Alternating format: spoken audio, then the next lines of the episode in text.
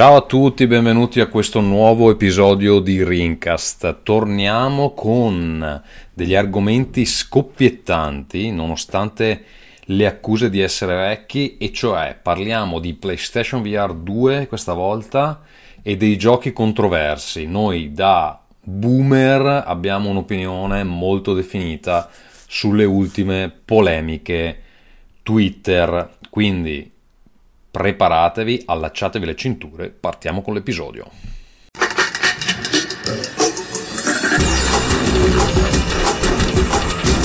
Rincast presenta Nerdcore. Ciao a tutti e bentornati su Rincast. Questo è l'episodio ogni volta faccio stare 146. Lascio acceso l'audio, lascio acceso l'audio della tab. Bentornati a Rincast, questo è l'episodio 146 Ciao a tutti amici, grazie per essere qui e grazie a quelli che arriveranno. Allora, con noi questa sera Vito Iuvara. Ciao a tutti. Ovviamente il suo canale, se non ci fosse sarebbe un po' strano. Poi abbiamo Massimiliano con dei problemi internet. Ciao, spero in realtà che questi problemi continuino a non esserci, per ora reggiamo.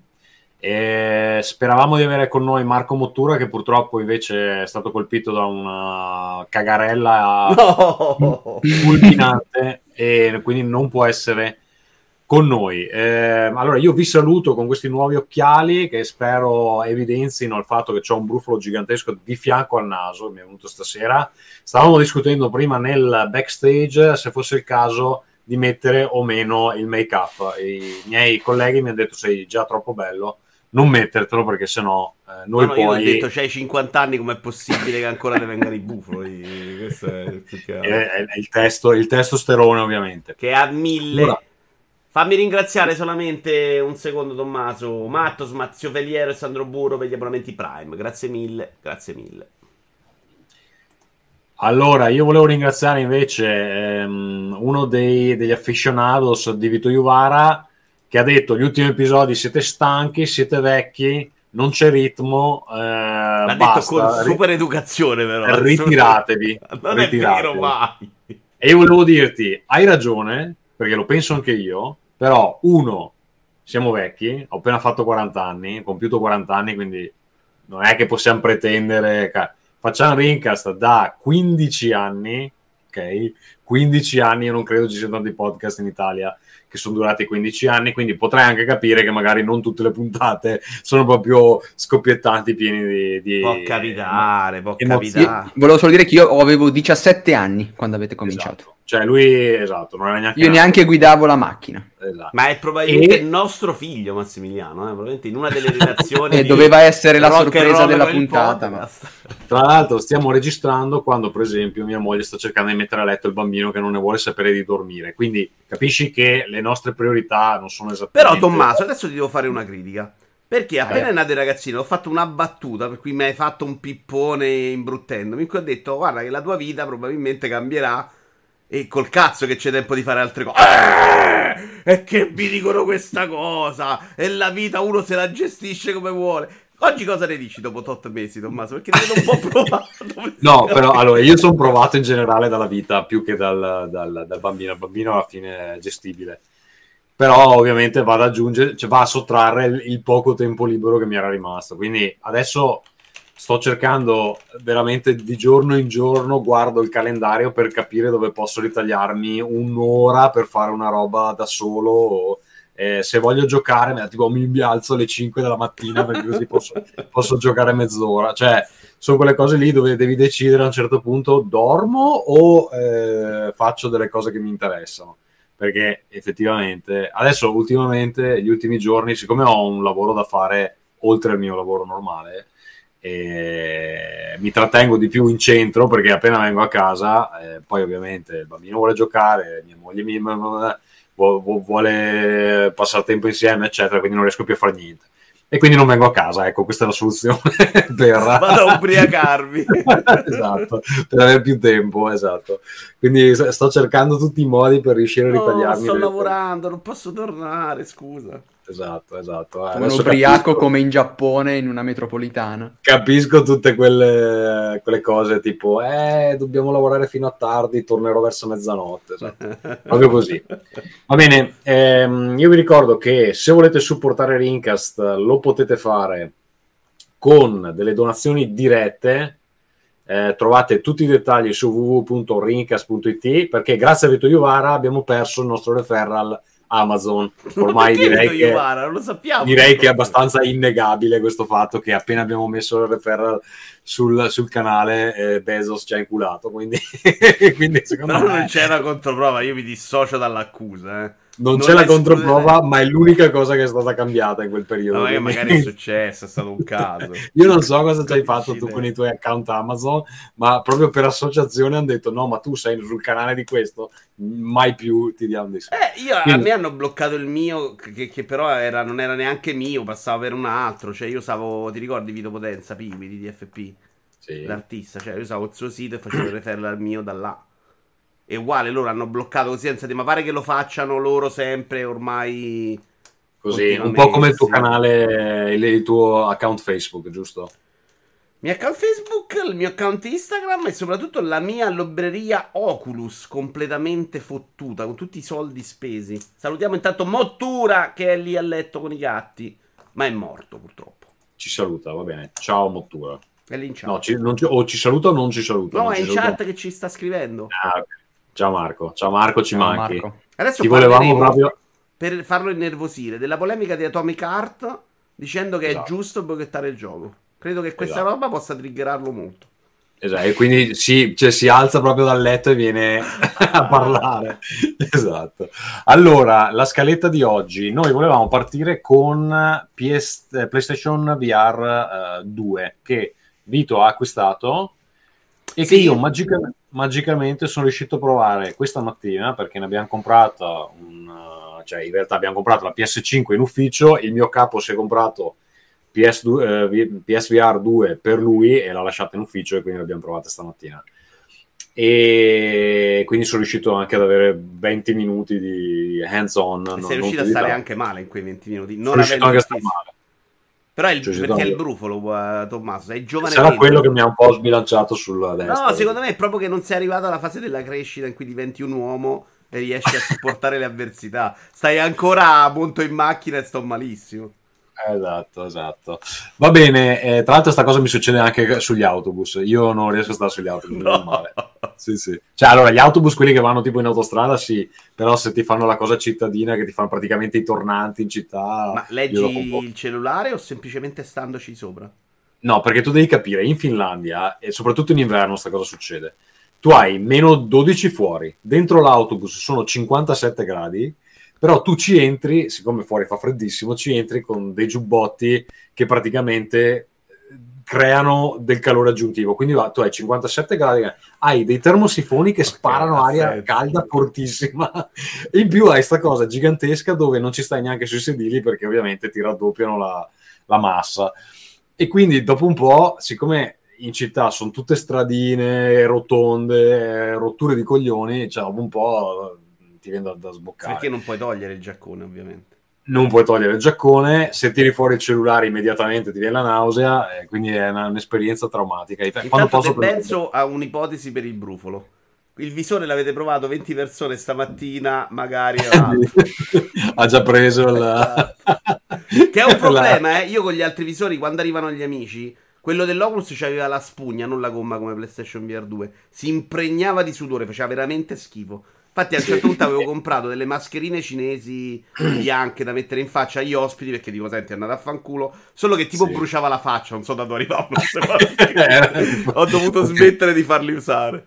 E questo qui c'è il problema con le cuffie perché sono in ear, quindi se tu te le metti poi fa schifo metterlo. Bravo, bravo. Sì, eh.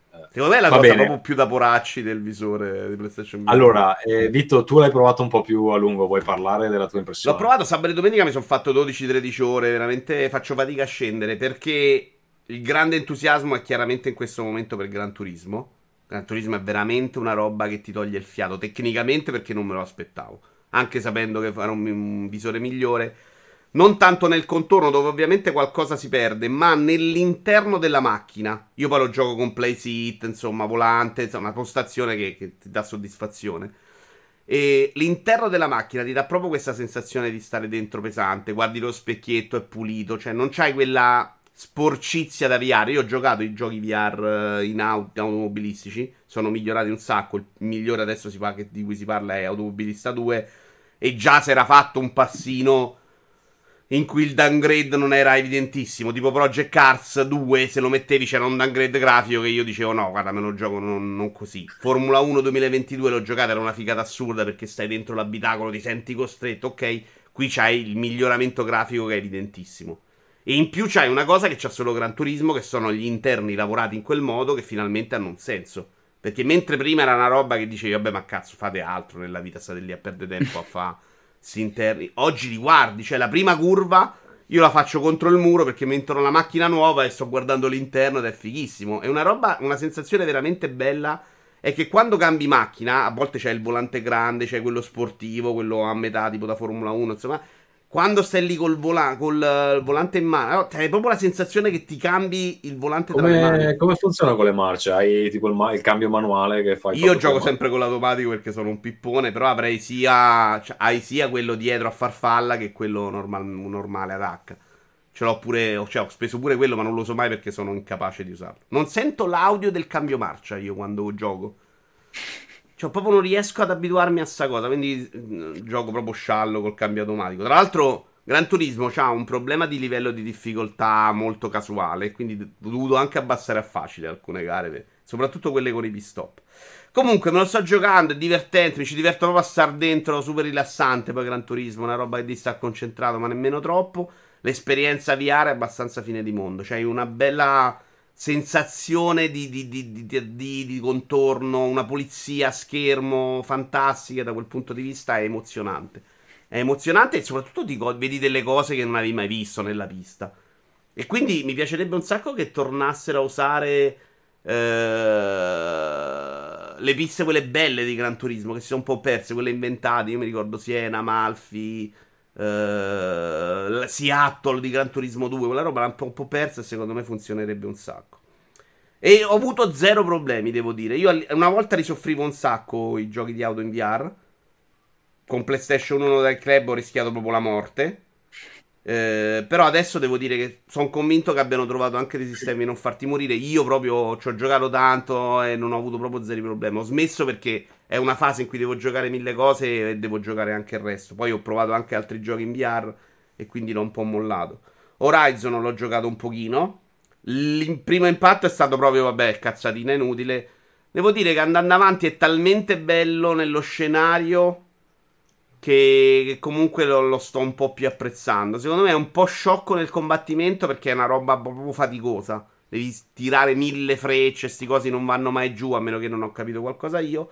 La scalata, che è il centro del gioco, è carina, però non hanno, hanno proprio eliminato la meccanica di gioco. È una roba veramente vai su e ti attacchi. È un po' come fai in Uncharted. Mentre c'era un gioco dei Climb, è uscito anche il secondo in realtà. In cui avevano messo delle meccaniche di gioco che rendevano anche la scalata impegnativa. Probabilmente era troppo faticoso in quel modo, però un minimo ce l'avrei messo anche per cercarti l'appiglio. Tipo, invece è tutto vernice classica, vernice bianca sembri una scimmietta. Cioè, non cioè, tu l'avresti preferito, l'avresti preferito senza eh, le indicazioni di dove andare? Guarda, difficile dire cosa avrei preferito, però sì, quella sarebbe già stata una roba che mi avrebbe spento almeno a capire cosa fare. Secondo me, se togli la vernice bianca diventa proprio difficile perché gli appigli non sono buoni tutti, quindi era complicato trovare un modo. Però andava cercato, secondo me, se no manca proprio il gioco. Non è la, la, la, sensazione di stare sospesi nel vuoto, secondo me, non è così eccezionale da dire che figata. È bello quando invece ti sei arrampicato, arrivi su, lo scenario è bello, graficamente è abbastanza ispirato. C'è nel, nel, dove sono arrivato io una roba con delle cascate enormi che è proprio bello da vedere. Quindi da quel punto di vista è piacevole. È un gioco che si gioca tranquillamente e carino. Poi ho provato, così chiudo la parentesi di mia esperienza, lo Star Wars che hai giocato tu sì. che non era uscito per Rift S. L'ho trovato molto interessante. Devo dire che quando si spara è proprio figo, sembra proprio Star Wars. L'avevo... Io non potevo giocarlo, ma l'avevo proprio sottovalutato perché avevo giocato l'altro episodio di Star Wars ed era proprio più facciamo di vedere tre casine. Quello Sì, sì, bello si, si spara molto, l'audio è proprio figo, stai proprio sparando dentro Star Wars, cioè è proprio carino secondo me. Si vede che non è pensato per PlayStation VR, la grafica è ispiratissima, però si vede che c'è poco proprio tecnicamente. Però me lo sono goduto, ho provato Jurassic World, dove devi nasconderti, secondo me graficamente è proprio bello perché c'è il shading molto caratteristico e se la giocano bene con i dinosauri che entrano, quindi bello scenario, secondo me simpatico. E, e poi Pistol Whip, grazie ad Atgas che me l'ha mandato, non l'ho ricomprato visto che io ho perso il mio. E Pistol Whip rimane il gioco più bello in assoluto della VR, una roba fantastica, secondo me eccezionale proprio. Mi sono fatto l'altro giorno una sessione proprio d'allenamento. Io lo considero proprio allenamento. Eh. Cioè, sono andato in piscina, vado, mi faccio il brutal workout e poi mi faccio la, la sessione VR a Pistol Whip.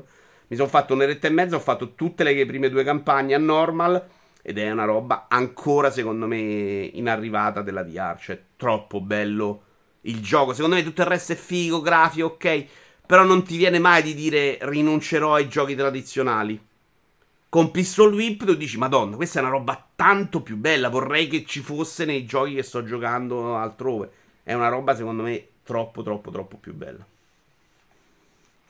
Va bene, allora ti dico la mia impressione. Allora, intanto ero curioso di vedere la scatola perché avevo sentito Marco e credo fossero su, su Round 2 con Fossetti criticare la scatola di questo PSVR 2.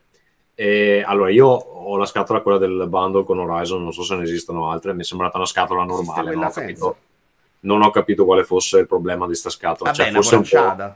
Sì, è un po' sot- sot- sottile, vabbè, non è, non è come la, la- Forse, sai che la scatola dell'Oculus 2 era abbastanza carina, forse se mi ricordo bene era un po' più... so- un po' Guarda, più ma oggi come oggi, anche se compri un pad, la scatola è più bella di quella del PlayStation VR. di quella di... Vabbè, roba mi è sembrata una, una scatola. Vabbè, al di là di quello. Allora, il visore l'ho trovato molto leggero, ehm, da mettere è abbastanza diverso rispetto a un Oculus 2 perché praticamente si aggancia...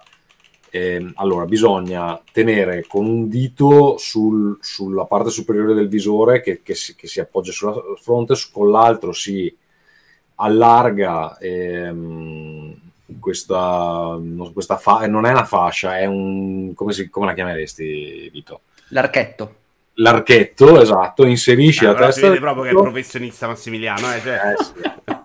Poi E io basta, fa- cioè l'unica cosa che dovevo dire, io me ne posso anche fa una, andare. specie, fa una specie di snap e la differenza è che il visore è praticamente sospeso davanti ai tuoi occhi, non è tirato dalla, dalla fascia come, come l'Oculus, che secondo me quella cosa lì sembra una stronzata, ma in realtà fa una grossa differenza perché a me l'Oculus, dopo un po' che lo uso, per tenerlo fermo in maniera che non mi vada fuori blur, lo devo tenere stretto. Quando tu lo tieni stretto, dopo un po' inizia a farti male la testa. Almeno io con una testa gigantesca, eh, dopo un po' a me, a me inizia a farmi male.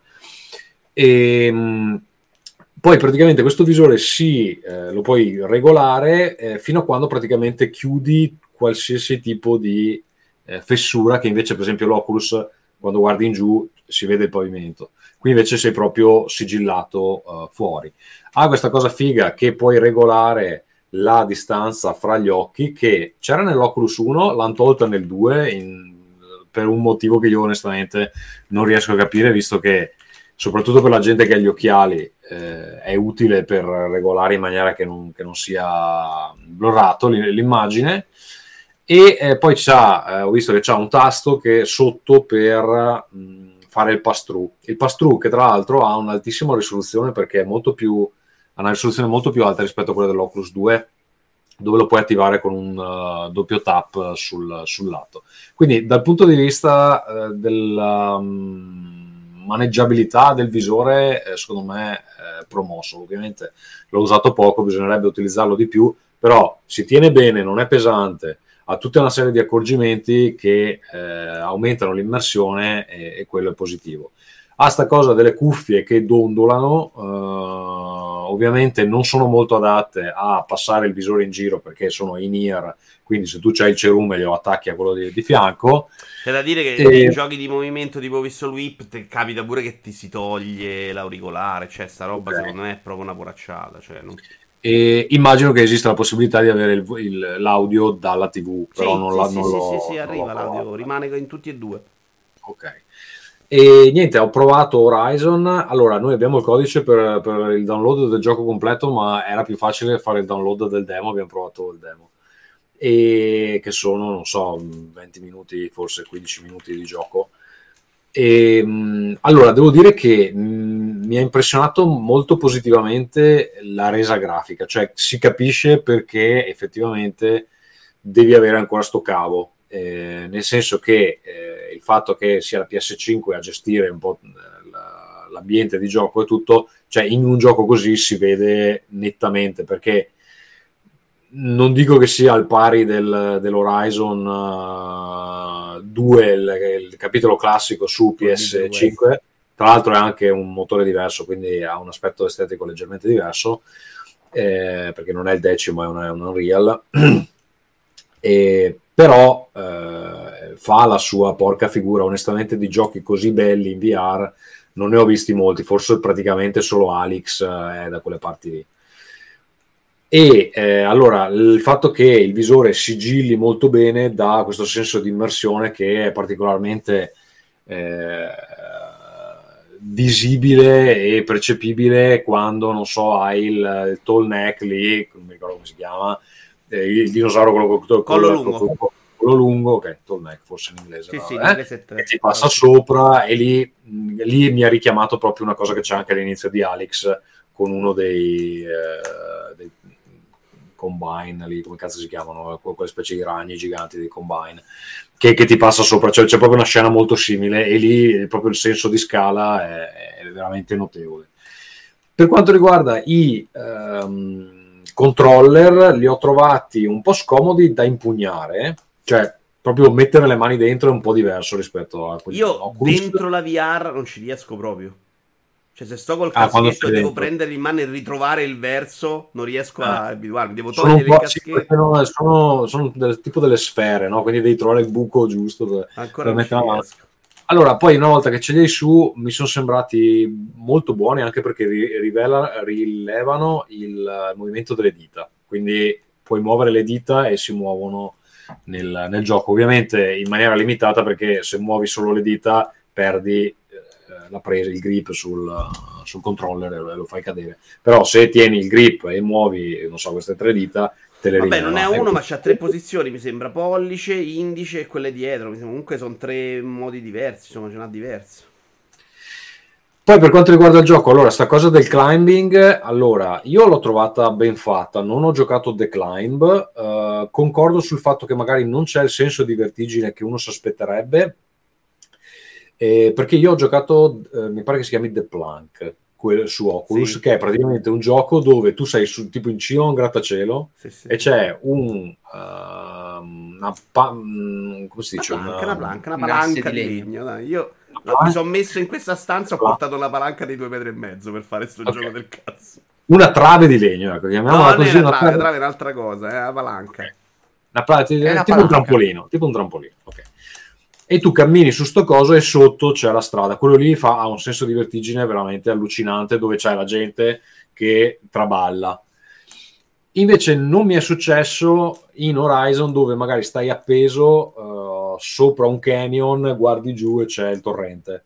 È molto bello, non c'è quel senso di, di cadere che da una parte è positiva perché magari non ti, non ti, sbilancia, dall'altra è un po' inaspettato perché dici cazzo però sono sospeso sopra un canyon, mi aspetterei di, di, avere un po' quel senso lì. Non so se è una roba personale così. Allora, no, il, il, climbing in sé io l'ho trovato fatto abbastanza bene, praticamente eh, si allungano le, le mani, ehm, si preme il grilletto dietro per il grip sulla roccia successiva, alla fine ci sono sempre due rocce dove bisogna appendersi e tirarsi su così. Ma aggiungono anche altre cose che... poi, eh? poi mettono le, le, asce che devi... Sì, ho, ho, visto che, ho, visto che, puoi prendere i pugnali. Ma... sta il rampino, cioè è un gioco anche molto pensato con i controlli, cioè non è una cazzatina, ecco. Ecco. Ehm, allora, concordo sul fatto che sì, ci sono delle linee bianche per, per farti arrampicare sui posti giusti. A me non dà fastidio, però effettivamente se uno si aspettava di dover scoprire, cioè di, che fosse un po' più gioco di bouldering, effettivamente, che devi scoprire tu dove appenderti, magari ecco, quello non lo fa. E, però mi pare anche un fix che volendo potrebbero, cioè, potrebbero fare l'hard mode dove non ci sono le linee. Eh, però secondo me non funzionerebbe, come dicevo prima, perché non Sì, tutto è attaccabile. Eh, quindi- ecco, il punto è quello che non, alcune cose che in teoria pot- tu Esatto. se facessi bouldering potessi attaccarti, lì nel gioco effettivamente non puoi farlo. E, e niente, poi ho provato sto arco dove è un po' tipo, mi pare che Alex ha sta cosa qua che non mi ricordo esattamente come funziona, però eh, eh, prendi una freccia dalla faretra mettendo la, la mano dietro la schiena e mm, con, la- con la- col- con uno dei grilletti tendi l'arco, molli il, il grilletto e spari. Ma lì è fatto bene perché effettivamente ti dà proprio l'idea di avere un arco in mano e si può mirare anche molto bene. Ho fatto, l'ho provato chiudendo un occhio e effettivamente riesce a mirare esattamente dove vuoi mirare. Quindi quello lì è molto preciso. Mm, Il demo più o meno finiva lì, nel senso che non è che ho fatto molto più di questo. Mi ha fatto una buona impressione. Ecco, Vito prima anticipava che sono stato male. Allora, sono stato male sì perché eh, in realtà ehm, ci stava giocando prima il mio capo.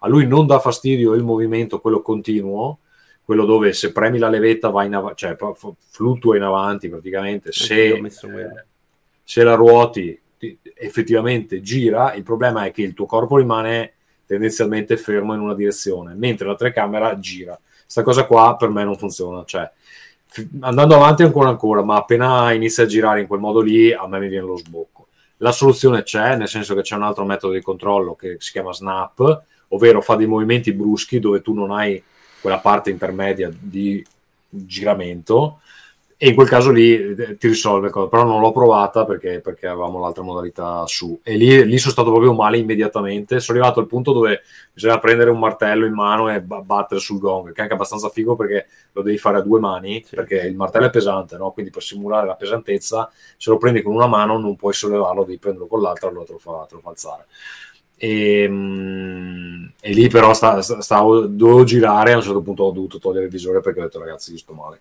No, non è il caso che vi sbocco sulla PS5 nuova. E così. E poi ho visto il mio collega che giocava Resident Evil 8 The Village ehm, però l'ho visto dalla tv graficamente sembrava notevole e aveva sta cosa di un vignetting veramente potente cioè i lati dell'immagine diventavano tutti neri Che è un modo No. per non farti vomitare, è un Eh, non so di se protezione. non so se fosse per quello o No, perché per magari quello, per quello. eh, non dovendo fare il rendering ai lati poteva concentrare più No, potenza no, quella su- roba serve per non farti proprio vomitare. La met- l'hanno messa proprio. però lì era molto aggressivo eh, cioè proprio tanto Pare che abbiano fatto, forse anche da Rantulo ho sentito, abbiamo fatto un lavoro di adattamento alla VR molto debole di Village, molto meno pensato di Resident Evil 7. Sinceramente io a me ha fatto talmente schifo il gioco originale che non c'ho proprio nessuna idea. Ho messo la demo, magari una provata gliela do. Allora, adesso onestamente io dopo aver provato il visore, sicuramente a quel prezzo non, non lo comprerei. Adesso se ce l'abbiamo là in ufficio e lascia lì il visore, proverò a giocare un po' di più Horizon, vedere com'è. Però ecco, se uscissero 10 giochi come Horizon, allora a quel punto secondo me potresti avere eh, dei buoni motivi per acquistare il visore. Però sai Se Horizon Tommaso? rimane l'unica cosa, la vedo un po' dura. Credo che se non hai. non- fai adesso il tuo ingresso nella VR, secondo me un bel po' di giochi ce li hai. Non all'Horizon, che secondo me non è neanche il top. Ma c'hai una libreria, una roba di lancio, secondo me comunicata anche molto Allora, male. ce l'hai, ma non è, eh, eh, diciamo, ehm, non è esclusiva, ma quello è relativo. Secondo me, cioè, quello lì è l'unico gioco che effettivamente può, adesso non ho provato Gran Turismo, che mostra la potenza di PS5, perché tutta l'altra roba è fatta per dei visori molto meno potenti de- di quello che può effettivamente fare PSVR 2 essendo collegata a PS5. Quindi cioè, ti trovi a giocare dei giochi PS3 praticamente eh, su un visore che ti costa 600 euro. Sì, però secondo me avere quella pulizia, quella solidità dell'immagine, cioè non è una roba irrilevante. Guarda, secondo me la cosa, salvare, la cosa che può salvare questo visore è questo visore lo puoi usare per andare su internet e guardarti i porno perché eh, secondo me è quello lì che poi alla fine la gente dice sai che magari così quasi No, no, secondo me non lo salva niente sto visore. Per me le possibilità di successo sono proprio poche. L'interesse del pubblico è proprio basso in generale. forse ai minimi storici, la gente Per me, cioè, allora, eh, potrebbe già essere una cosa buona se finalmente uscisse Alex anche da un'altra parte, e secondo me arriva perché a sto punto è già fuori su PC da quanto.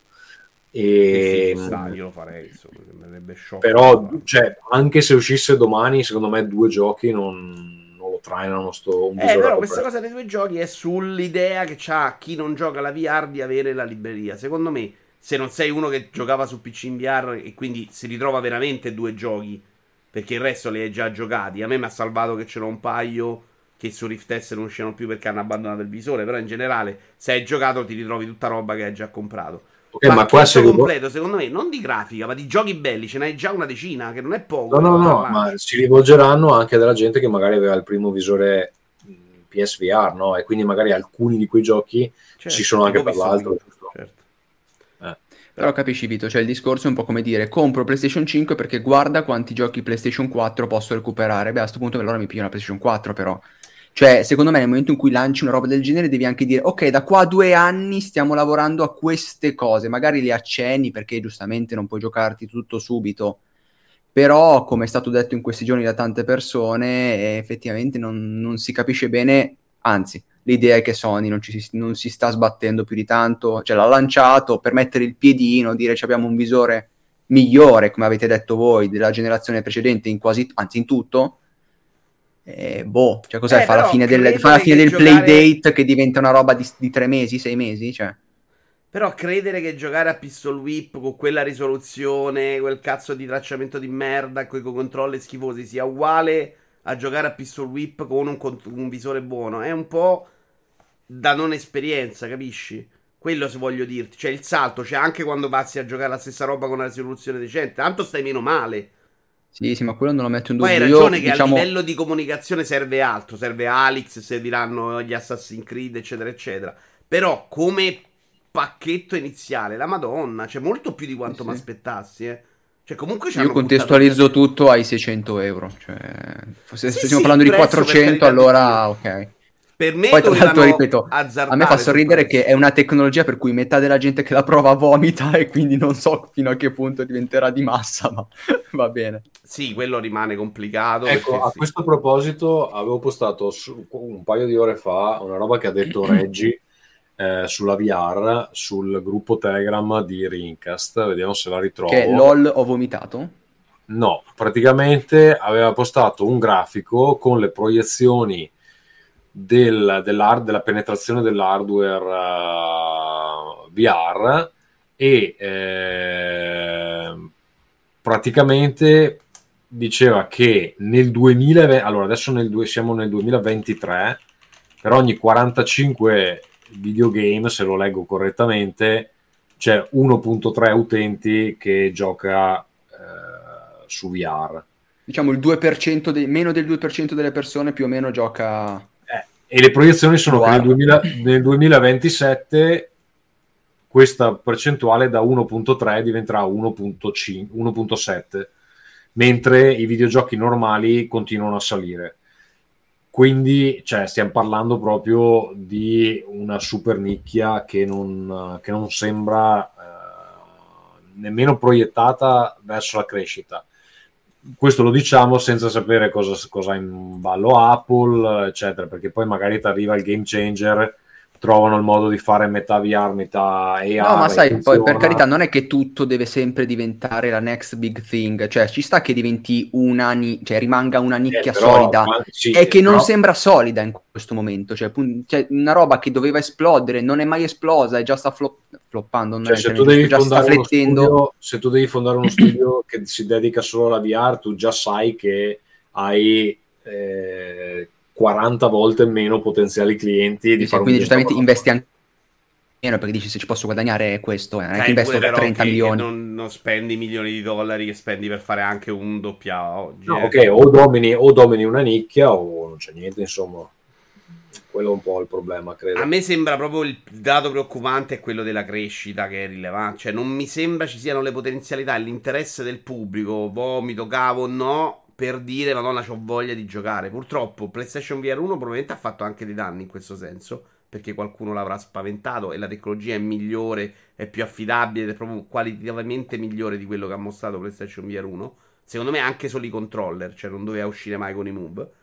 Eh, e quindi al di là del prezzo, che secondo me è una roba sormontabile, poi se la gente si appassiona, manca la passione, manca la voglia di andarla a provare ed è difficilissimo far capire alla gente quanto è bello Pistol Whip. Perché la gente guarda ah, Horizon e dice mm, guarda Pistol Whip cioè, eh, e Pistol Whip è cento volte meglio di Horizon. Questo secondo me è il problema grosso. O Super Hot VR, cioè i giochi che ti cambiano la testa eh, sono altri, non sono mai quelli secondo me. Nemmeno Alex secondo me. Sono solo belli Lì- graficamente. Lì per me il problema è sempre che è è veramente difficile, c'è proprio la differenza fra guardare Certo. i miei colleghi giocare sulla TV e giocare io è proprio un'altra... Cioè non, non riesci a...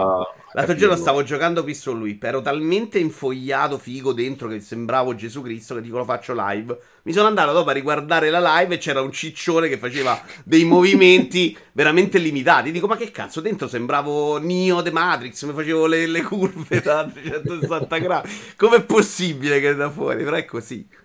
È così, infatti, allo State of Play dell'altro giorno c'erano un paio di giochi interessanti, ma che la gente normale li guarda, li schifa. Quindi serviranno anche i nomi grossi. Sinceramente non lo so, però. Voi parlate di nicchia, ma Sony veramente ha messo su un visore da 600 euro per arrivare a una nicchia? Secondo Sì. voi? Me Secondo me è uno, allora, è un byproduct del fatto che Sony è una compagnia divisa. Secondo me questo qua è un progetto europeo, il visore, e, e non ha tutto il supporto di Sony. Dico che è europeo più che altro perché il gioco di punta è Horizon. E so che eh, c'è un producer di Sony con cui ho lavorato anche io quando lavoravo a Housemark eh, per Resogun e che, complim- cioè, che credo sia eh, coinvolto nel lancio di eh, Call of the Mountain perché l'ho visto su Twitter ho visto che diceva delle cose ed è la stessa persona con cui lavoravo anche io. E lui lavora in Inghilterra quindi cioè, secondo me eh, c'è una forte spinta di una parte di Sony che magari non è il totale di Sony perché sta cosa qua è successa anche con Nintendo è successa con Nintendo quando una parte di Nintendo ha spinto per il Game Boy Micro, non so se ve lo ricordate, Sì. Game Boy Micro e Reggie Phil Sames lo odiava il Game Boy Micro, lui non voleva il Game Boy Micro Ma perché loro odiavano mani- anche tutti il DS, eh? Il, 3, il DS dissero tutti che era una cazzata al presidente di allora. Lo sai, Eh, no? questo forse non me lo ricordo, ma mi ricordo che c'erano delle perplessità. Comunque, per il DS li hanno dovuti convincere, alla fine si sono convinti. Il Game Boy Micro non è andato bene. Reggie diceva: Io ho delle mani che sono delle pale, Eh, certo. non riesco neanche a premere i bottoni. Sì, ma anche senza avere delle manone era veramente, veramente Però è un progetto che, nonostante i piani alti di Nintendo non apprezzassero, è andato avanti lo stesso e alla fine l'hanno fatto ci uscire. sta, Per- esperimenti, fai cose. Eccolo qua, signori. ecco, Abbiamo una prova video. non è difficile capire perché Reggie lo Sembra un Game Watch più o meno. È se- Ma quale Game Watch? È la piccolo. metà di un Game Piccolo. Watch. È piccolissimo. Eh, io non l'ho mai, pre- non ho mai Cioè, avuto guarda. il micro. Questa storia qua, se vi interessa, lo dice Questo è un Reggie. modello eccezionale, però. La eh. racconta Reggie in Disrupting the Game, il libro che Eh, prima o continua... poi volevo leggerlo perché quando ci sono tutti qui dietro le quinte io mi esalto. Allora, Marco non è dice: così... Io ho sentito dire che Yoshida fosse. Marco, stai. Cioè, ma vieni qua, ma vaffanculo del letto. Io ho sentito dire che Yoshida fosse molto, molto tifoso del primo Let's go! Mettiamola così. E ringraziamo anche Valatiel che si è abbonato Prime. Scusate. Ehm, allora, quel libro lì è un po' così così perché il grosso non è su Nintendo. Perché lui ha lavorato per un sacco di aziende, quindi Sì. parla anche di roba che non c'entra niente. Quello di Reggie? Sì, non è, non è bellissimo. E è belle, sono belle le parti dove ti racconta de- appunto il- quando andava a trovare coso lì, quello che è morto, dai, non mi viene il nome, non mi ricordo. Iwata. Iwata, non mi ricordo più. Sì, diciamo comunque adesso in generale, tornando sul filo del discorso, alla fine tra HTC, eh, Meta, Sony, cioè sembra un po' che tutte le aziende siano sempre lì a investire, pronte a dire no, questo prodotto è quello buono, questo è quello buono, perché alla fine Meta ha una, una line-up di a prossimi 5 anni, quest'anno probabilmente uscirà il nuovo Quest, poi uscirà un altro visore economico, eccetera. Ci- Continuano a provarci. mm, Boh, alla fine Sony forse, visto anche con PSP e PlayStation Vita, magari due possibilità se le dà. Ecco, se neanche con VR2 dovesse fare certi numeri, numeri che ovviamente noi da fuori non sappiamo, presumo che un terzo non ce ne sarà, però stiamo già guardando forse fin troppo avanti. Io, Io non, so. aspetto, sarei proprio sorpreso del successo di questa periferica. La gente è proprio troppo spaventata. La base installata deve crescere, quindi siamo all'inizio di PlayStation 5, c'è tempo e cioè, a me sembra che con la base installata di PS4 al top comunque hanno venduto 5 milioni di caschetti quando il prezzo è sceso. Sì, sì, sì, esatto, 199, dimezzando il prezzo. Prima, cioè... Quindi o rischiavi secondo me sul prezzo, anche se il caschetto li vale 600 euro eh, in proporzione agli altri. Però dovevi rischiare se volevi far arrivare al pubblico. Poi sai, chiacchiera, passaparola, funziona. L'amico che prova la VR la, la compri se l'hai provata. Altrimenti solo l'idea di dire sono uno di quelli che soffre e sta male, non, non ci vai proprio al negozio, no? Io sono serenamente questa- questo tipo di persona qua.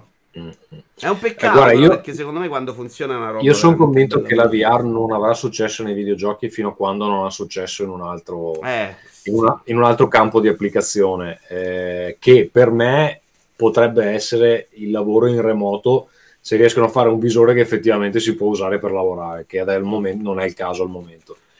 Ed è qui che magari quei misti eh, AR, VR potrebbero aver senso.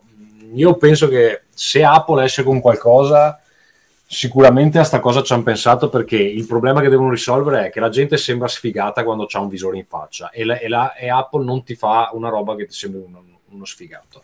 Perché quando pensi anche agli AirPod e quelle robe lì, sono riusciti a convincere 100 milioni di persone a mettersi quelli che praticamente sono degli orecchini, ok? Sono degli orecchini che tu vai in giro, eh, sono belli, fanno la musica ed è, credo che sia uno dei loro prodotti più di successo.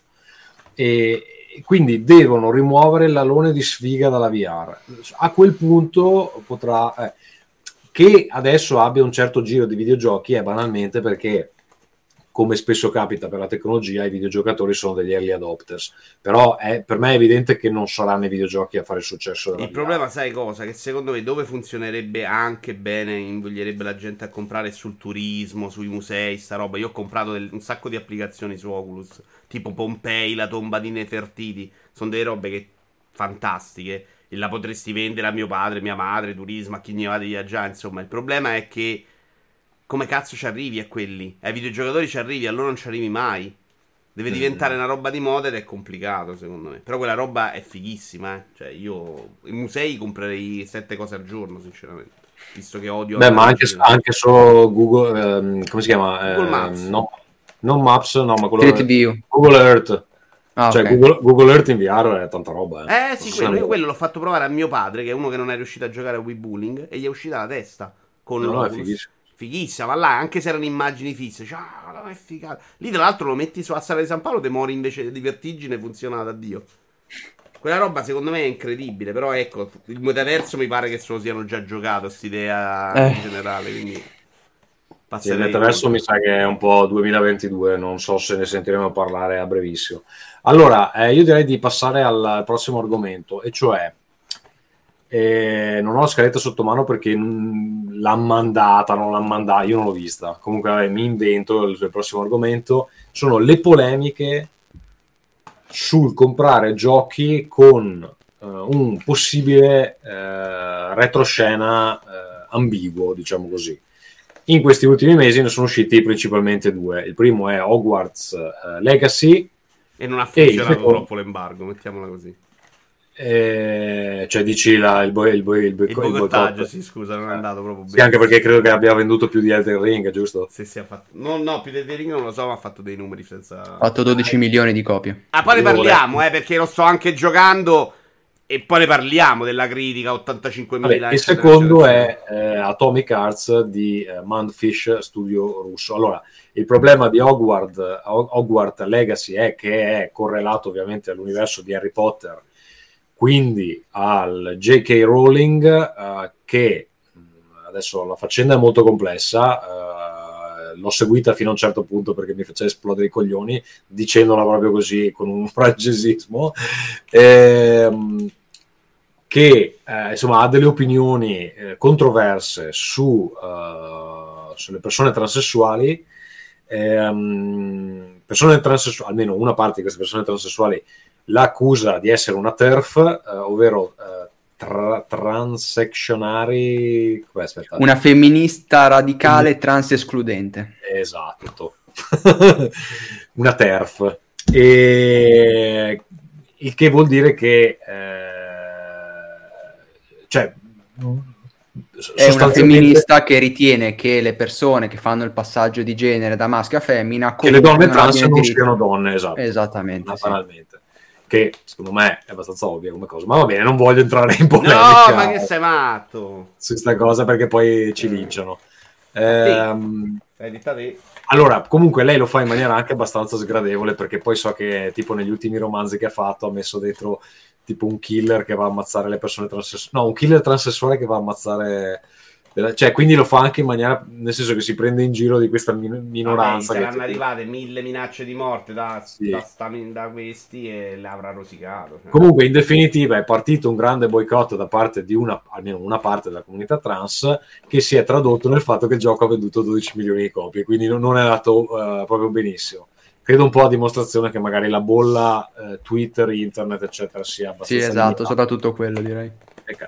Poi invece per quanto riguarda Atomic Hearts, il problema è che eh, lo studio uh, dietro al gioco, nonostante abbia sede a Malta, sia di origine russa, principalmente, eh, principalmente eh, composto de- di personale russo, eh, non solo, ma principalmente, e eh, apparentemente eh, abbia preso dei fondi da Gas, Gazprom che eh, gli risulta in Russia eh, finanzia un po' la qualsiasi. C'era quello, c'era il cartone razzista e c'era anche Aspetta. riferimenti all'interno del gioco contro l'Ucraina, però. Ovviamente il problema è che in questo momento la Russia sta invadendo in, nel corso, in mezzo all'invasione dell'Ucraina. Ehm, il gioco al, parla di una specie di eh, distopia eh, dove il, l'URSS ha vinto la seconda guerra mondiale. Secondo me lì è discutibile la cosa, ma ne parliamo un attimo dopo. Um, nel senso che non hanno vinto? Sì, hanno vinto. No, nel, nel senso che cioè, a me non pare una celebrazione ah, e siamo d'accordo della Russia. Sì, sì, Sembra un po' una presa in giro. Eh, del... Anche a me è sembrato. Se la polemica è quella, sono d'accordo con te. Però ecco, il gioco, uh, insomma, sono stati riconosciuti all'interno dei, dei, dei simboli, dei, delle cose che anche, secondo me, dal punto di vista occidentale sono anche difficili da interpretare, perché per esempio ci sono dei droni che portano in giro dei vasi di geranio, se tu non sai eh, non, non ti dicono niente. Apparentemente per una persona ucraina ha dei riferimenti culturali che è praticamente un'offesa nei loro confronti. Io adesso non so neanche dirvi esattamente cosa avevo letto, qual era il problema, ma ha a che fare con come vengono chiamati, eccetera. Eh, ci sono delle scatole di spam di, di carne in, uh, in, scatola che hanno la bandiera dell'Ucraina e la, è carne di porco, quindi c'è qualcosa lì. Effettivamente sono tutte cose che un, le metti una di fila all'altra qualche sospetto insomma ti, ti viene. Poi eh, sentivo parlare di questo cartone eh, razzista che non ho ancora visto all'interno del gioco. Eh, l'ho visto il pezzetto, io sì. Vabbè, uno dei miei cartoni si faceva negli anni 30, secondo me è proprio scemo che oggi ci finisci dentro e ce lo metti, eh, cioè. Eh, ok, cosa succedeva in questo cartone? Ma niente, si vede l- la persona di colore stereotipata in quel modo, probabilmente. Ho visto un pezzo in cui c'era quello con gli orecchini, adesso dico. Tipo, tipo le, gli episodi di eh, Don Rosa di... Eh, siamo da quelle parti là, sì, cose che, okay. più complesso quella di Don Rosa, però sì, siamo... Ok. Siamo da quelle parti. E, e niente, siamo fondamentalmente... vento, dai, come esempio. La domanda, insomma, le, la community online si è divisa su quanto sia giusto giocare dei giochi che hanno appunto questo background controverso. Secondo me la risposta, però, almeno per quanto riguarda Hogwarts Legacy, è già stata data, nel senso che la maggior parte della gente non gliene frega un cazzo, perché il gioco ha venduto benissimo. Um, per quanto riguarda Atomic Hearts, non so esattamente come sia andato. Io ci ho pensato un po' perché a me sta cosa dell'Ucraina mi dà fastidio. Cioè il fatto Beh, però che... è uscito alla fine due o tre giorni fa, non credo che ci siano dati di vendita ancora. Mi pare che se n'era parlato, però che non era andato male, male sta andando bene. Insomma. Io, tra l'altro, su questa cosa dell'invasione sono nettamente pro-Ucraina, tanto che appunto ho fatto diverse donazioni perché si comprano delle armi per sparare. Ma infatti, Tommaso, scusa se ti interrompo, io volevo capire, visto proprio la Finlandia sta attaccata lì, se su Atomic Heart in Finlandia si sia detto qualcosa di più di quello che si è detto dalle nostre parti. Mm, non che io sappia, però stanno costruendo un muro, se ti interessa. sì, ho letto, ho letto. Stanno costruendo un muro al confine con la Russia. Per evitare che altri italiani arrivino in Finlandia. Esatto. E, no, l'unica cosa che ti posso dire è che stanno discutendo di fare il tipo in Israele eh, la coscrizione obbligatoria anche per, per, le donne. Sì, sì, no, ma mi chiedevo se proprio Atomic Art, visto che la Finlandia... Per quanto riguarda Atomic Art, io non ho sentito polemiche, però sono sicuro che ne hanno parlato. Eh, però onestamente non sono parte, purtroppo l'avranno detta in finlandese, quindi non posso, non posso aiutarti. Ehm, quindi però la differenza, Tommaso, è che questo tema lo senti di più e quindi ti senti anche più in difficoltà a finanziare direttamente, indirettamente sì, allora mi sono sentito in difficoltà fino a un certo punto perché alla fine era gratis sul Game Pass. Ho detto, vabbè, io non ho trovato una lira, tecnicamente fammi vedere sto gioco. Tra l'altro, appunto, sentivo diversa gente che ne parlava bene del gioco in sé, eh, perché poi il gioco effettivamente ha dei meriti. Eh, e quindi alla fine un po' la curiosità, un po' la polemica, ho detto, vabbè, dai, eh, lo provo e vediamo. Fadere, e... io non sono d'accordo. Rispondo a Fadere che dice pure questa cosa di boicottare dopo le carte e dare in coglioni di veri. No, io non sono d'accordo. È, è da coglioni andare a fare quello che hanno fatto con Hogwarts nelle live della gente a dirgli stronzi perché lo giocate o è dire a chi lo boicotta sei un coglione, che è un po' quello che stai facendo tu, fate, perché secondo me quello è grave. La sensibilità di ognuno sta nell'accettare cosa è disposto, no? Cioè chi Hemingway, io lo leggo, per me è il miglioratore del mondo e, e ti dispiace quando scopri che era una persona orribile. Eh, il libro di Ender, io non sono riuscito a leggere il secondo capitolo quando ho saputo che l'autore era un pezzo di merda, fondamentalmente, perché è, è importante anche nelle persone. Quindi a ognuno sta la sua sensibilità. Se non ti senti, ci sta. Neanche con Hogwarts in realtà stai finanziando la Rowling. I soldi li ha presi. Magari non fanno un secondo capitolo. Però ognuno si deve sentire libero di fare quello che vuole in merito.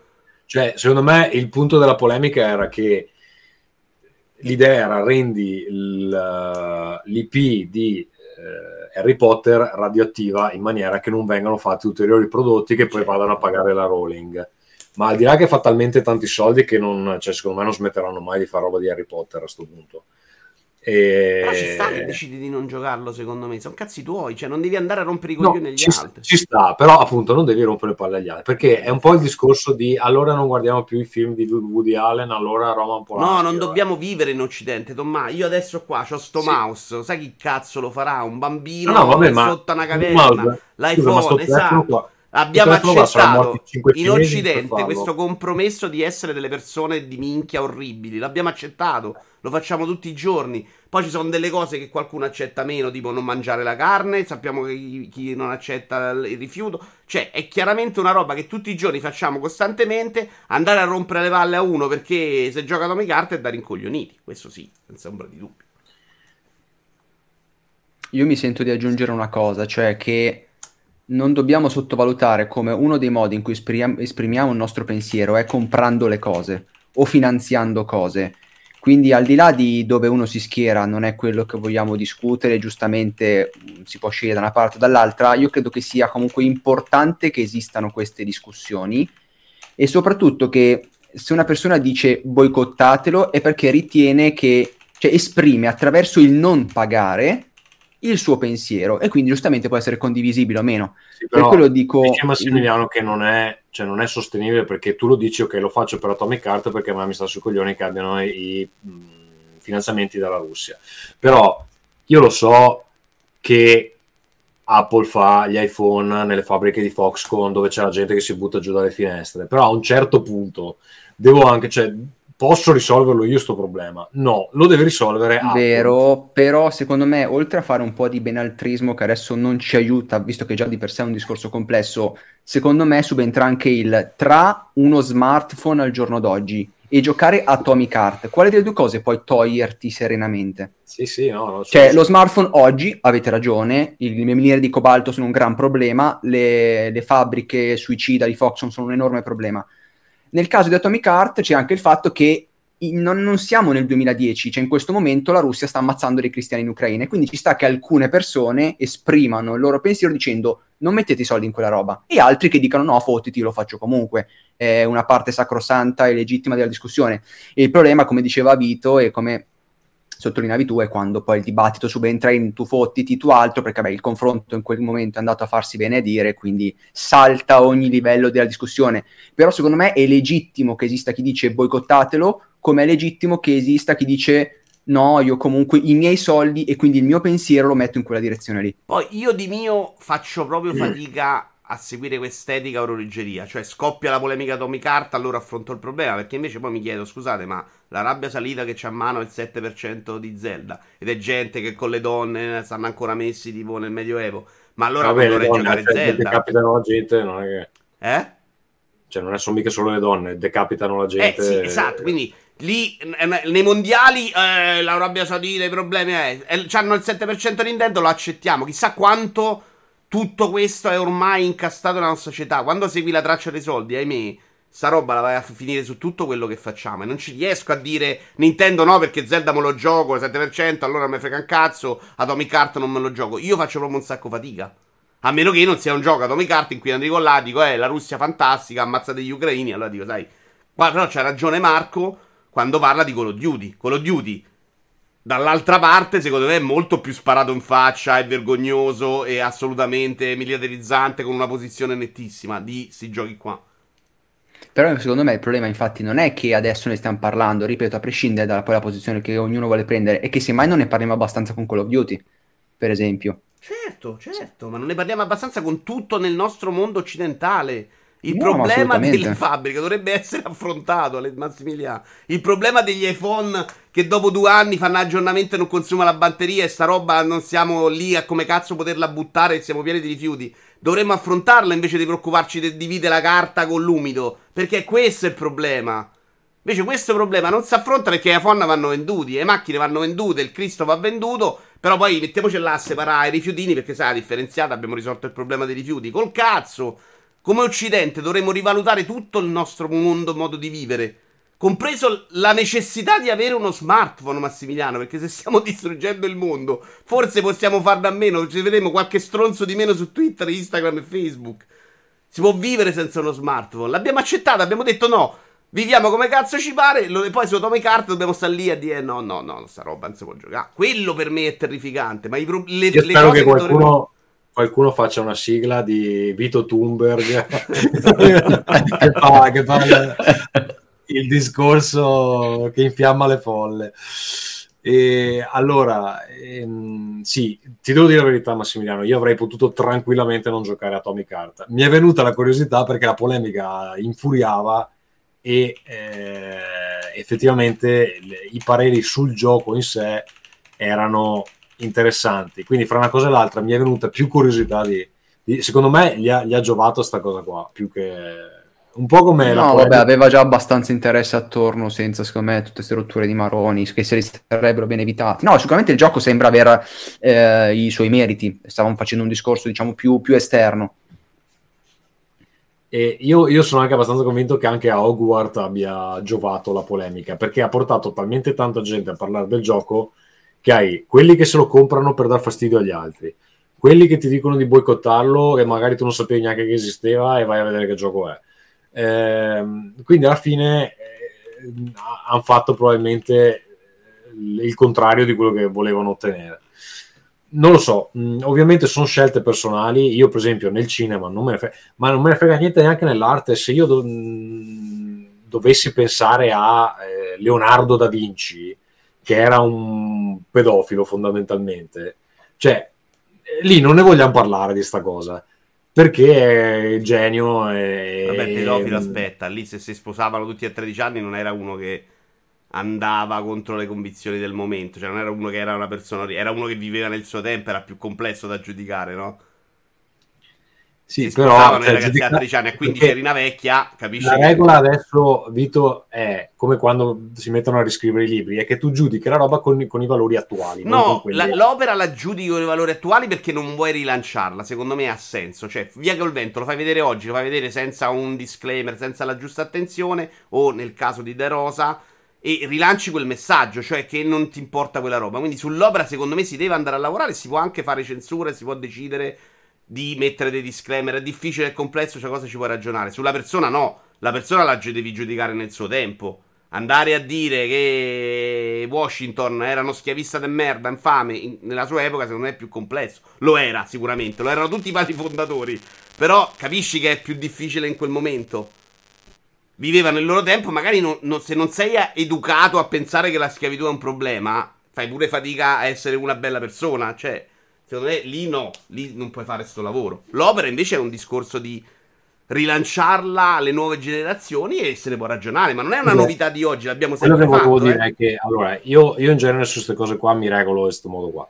Cerco di separare l'opera dal creatore perché secondo me non puoi eh, unire le, le due cose. Se le unisci non, non essi più.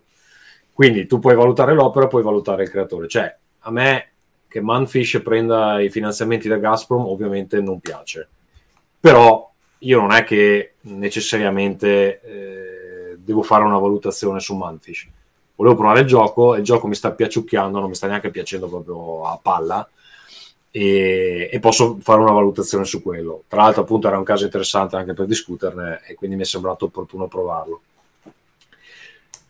Sono d'accordo che ognuno può fare le sue valutazioni. Io sono dell'idea che comunque, cioè, per due cose ti ribelli e per cento no. E quindi a un certo punto dici, vabbè, oh. cioè, c'è da pensarci un po'. È chiaro che siamo ipocriti in molte scelte che facciamo, è un fatto secondo me. È proprio un fatto. Siamo lì a preoccuparci del, del gattino, hanno sparato un gattino l'altro giorno, e poi sull'alimentazione, sull'allevamento intensivo abbiamo accettato che la carne, gli animali si vendano nei supermercati in cui non sembrano neanche animali. Cioè, io penso di averlo scoperto a 15 anni che quello era un animale, no? E vedi com'è incartato, non c'è neanche quell'impressione. Perché abbiamo accettato che alcune cose fanno così. Sta cosa ci Ecco. rende degli ipocriti, ma ci dobbiamo pure campare e siamo andati avanti.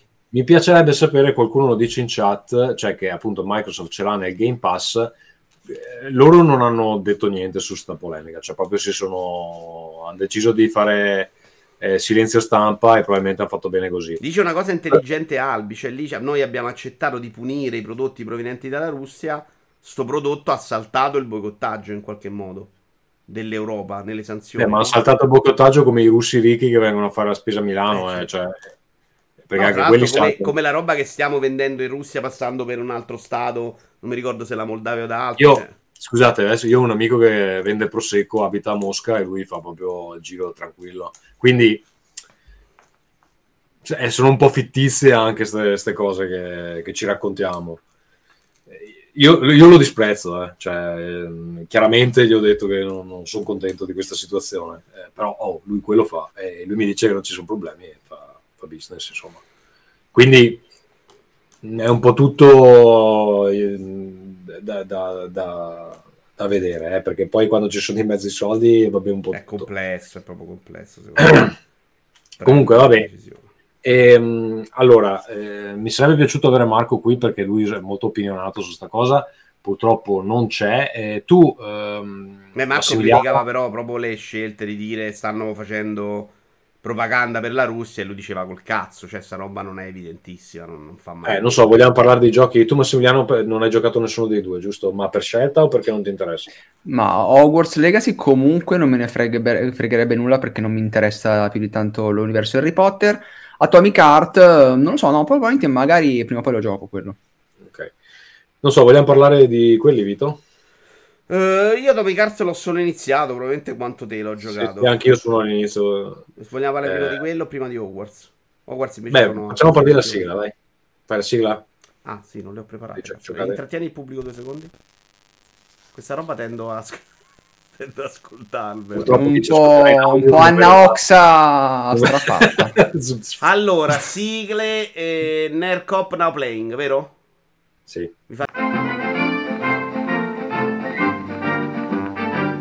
Now playing. Sembri il video. Ok, potete parlare. Sembri il video di Pistol Whip, è proprio severo, secondo me.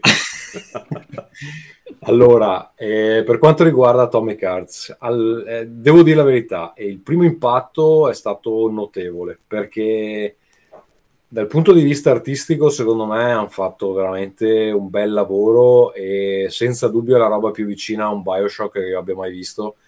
Tanto che se lo chiamavano Bioshock Russia, eh, ci credevo, insomma.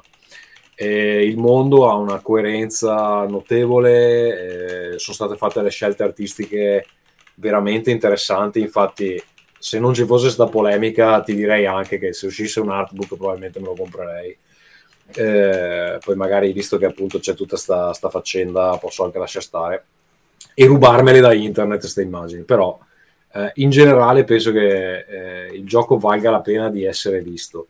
Tra l'altro su Series eh, X gira molto bene, eh, 60 fps solidi, eh, grafica notevole. ehm, e allora attacca che è praticamente Bioshock Infinite. Eh, c'ha proprio l'attacco quasi uguale, arrivi in questa città volante, ehm, appunto dove la Russia ha vinto la seconda guerra mondiale. Ti, fa- ti dà ehm, all'inizio ti fa Ma non è quella la grossa differenza. La Russia ha vinto la seconda guerra mondiale, ma hanno fatto il, il passaggio successivo, è diverso, in cui loro hanno vinto la guerra tecnologica e praticamente vendono all'Occidente. Vabbè, l'hanno vinta, cazzo, come no? Par dei Ok, coglioni, sì, sì, hanno no. vinta quanto gli America, perché no? c'ha avuto una montagna di morti, ma qua sì, Eh sì, invece gli, gli altri no, cioè certo, eh, la vittoria in guerra è un po' particolare. Però quella secondo me credo che nel momento della storia è la stessa, è il momento successivo in cui loro sono diventati i fornitori tecnologici del mondo e quindi sono diventati la potenza dominante, ecco. Sì, sì, hai, hai ragione, hai ragione, la storia ti, dà- ti darà ragione. E, e quindi praticamente da quel punto lì loro iniziano a sviluppare la robotica, iniziano a sviluppare ehm, sti neuropolimeri che eh, danno i poteri alla gente e diventa Bioshock praticamente. E, mm, allora, c'è una scena dove tu da questa città dove devi recuperare un- uno scienziato e ti alzi su un, uh, su un ve- velivolo, diciamo, e ti dà una panoramica di tutto il mondo. E lì quella scena lì è veramente una figata assurda, perché ti fa vedere un ambiente aperto con delle foreste bellissime, de- degli scenari incredibili. Poi, vabbè, c'è un incidente e da lì poi si inizia a giocare. Ehm, allora, una volta che si inizia a giocare, secondo me sembra appunto un Bioshock grezzo, nel senso che ci sono delle asperità eh, riscontrabili in più ambiti. Uno su tutti è che a volte non si capisce come fare le cose. Eh, ci sono diversi punti dove eh, non capivo cosa dovevo fare e poi allora un po' ti, cioè, hai questa specie di guanto che ti parla e ti dice delle cose ma non sono sempre utilissime Eh, a volte i tutorial entrano in maniera molto brusca eh, e, e te li devi questa cosa la fanno diversi giochi dove tu stai facendo una cosa ti interrompe l'azione proprio nettamente e ti mette un pop-up che te se non leggi non puoi andare avanti. Mi fa schifo i, i tutorial fatti così. Questo lo fa, lo fa diverse volte e dopodiché in realtà non è un gioco ta- di combattere e basta perché ehm, ci sono diverse altre cose che, che fai, ti arrampichi, eh, salti, eh, esplori gli ambienti, cerchi di recuperare, de- ha una specie di telecinesi, eh, questo, questo guanto assorbe la roba, che tutti gli, gli oggetti, può raccogliere gli oggetti tutti in una volta. Ehm, ho trovato la difficoltà iniziale un po' sballata, nel senso che ha dei checkpoint che, non- che sono in dei punti un po' random. E quindi soprattutto all'inizio quando tra l'altro non avevo neanche capito di avere un'arma da fuoco l'ho scoperto per sbaglio che avevo l'arma da fuoco perché io non ho visto quando l'ho raccolta. Ehm, all'inizio ti, ti trovi ad affrontare queste specie di androidi impazziti e ti tirano due sberle a, a livello di difficoltà normale e ti uccidono. Quando ti uccidono, tu torni all'ultimo save, che può essere anche 15 minuti prima, perché magari nel frattempo ti sei ripulito un po' di stanze, hai sentito un po' di audio e ti fa rifare tutto. Quella cosa lì l'ho odiata. In realtà ho visto che appena pre- inizia a prendere i poteri, poi la, la difficoltà si, si bilancia eh, un po' meglio. Però finché non hai le armi, eh, prendi anche delle pigne abbastanza. Io ho sofferto abbastanza- un po' all'inizio difficoltà, non di spiegazioni come dici tu, l'interfaccia non mi è piaciuta granché, sinceramente. L'interfaccia è brutta ed è bruttissima la eh, parte di upgrade delle, delle abilità, eh, perché le de- devi fare l'upgrade a un, eh, una specie di distributore automatico ninfomane che praticamente ti parla, ti fa, ti fa dirty talking tutto il tempo ed è insopportabile. la Dai, facciamo. simpatico quello, dai. Sì, vabbè, è simpatico una volta perché non poi lo fa tutte le volte, eh, lo fa le prime veramente, ogni veramente molesto. Sì, sì, E- quando parla all'inizio è... Sì, eh, c'è roba che tipo prima stavo giocando ho abbassato il volume perché c'è mia moglie di fianco per meglio che lasciamo perdere che questa cosa qua. Non so poi in realtà sì non sono andato avanti tantissimo eh, quindi ho visto dei, dei- dei video di quello che succede dopo comunque esteticamente cioè ci, scusa in realtà ci sono del, um, degli scontri molto um, entusiasmanti che, che- che più avanti però io non, non sono ancora arrivato a una parte eh, dove effettivamente lo schermo si riempie di nemici o cose così.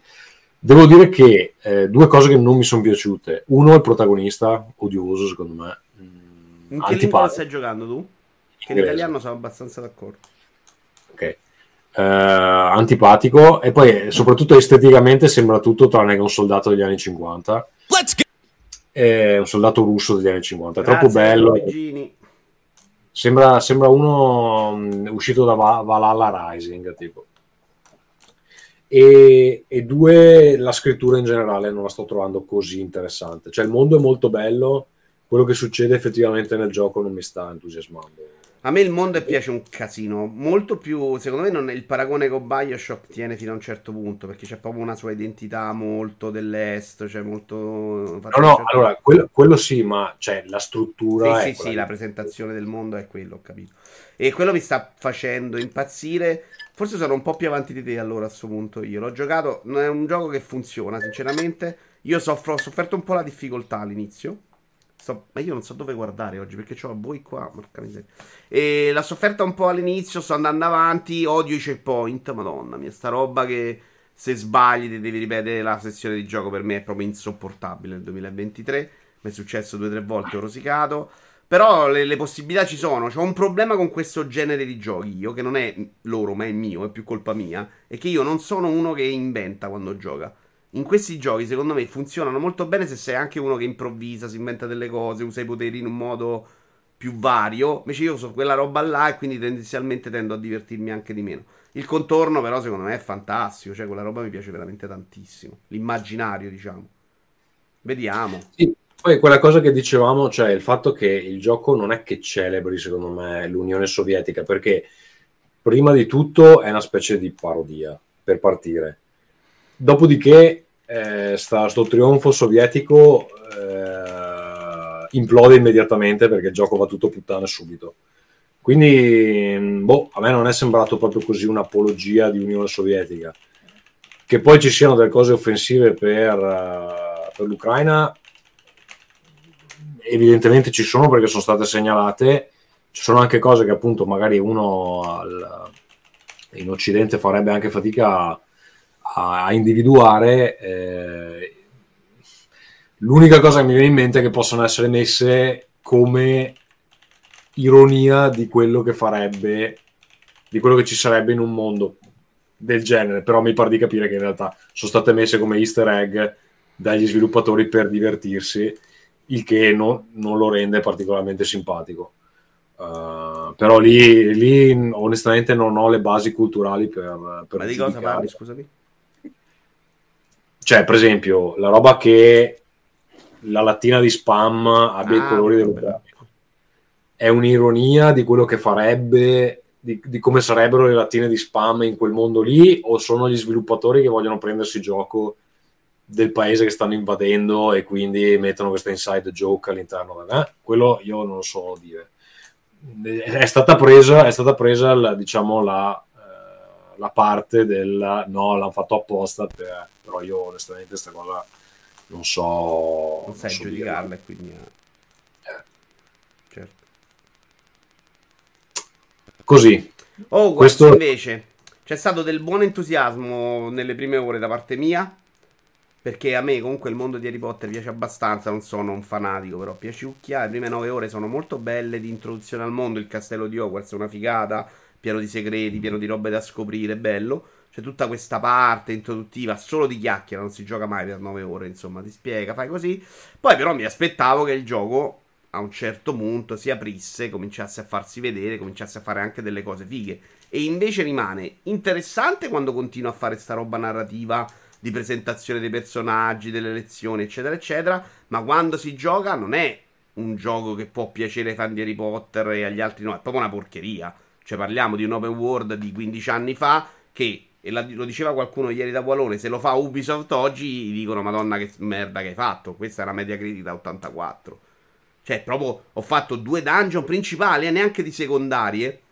Poi sulle secondarie sono più alte tutte missioni extra, non c'è grandissima roba vera di gioco. Sono dei dungeon proprio brutti anche esteticamente. Tutta la parte bella che è il lavoro che hanno fatto anche sul mondo.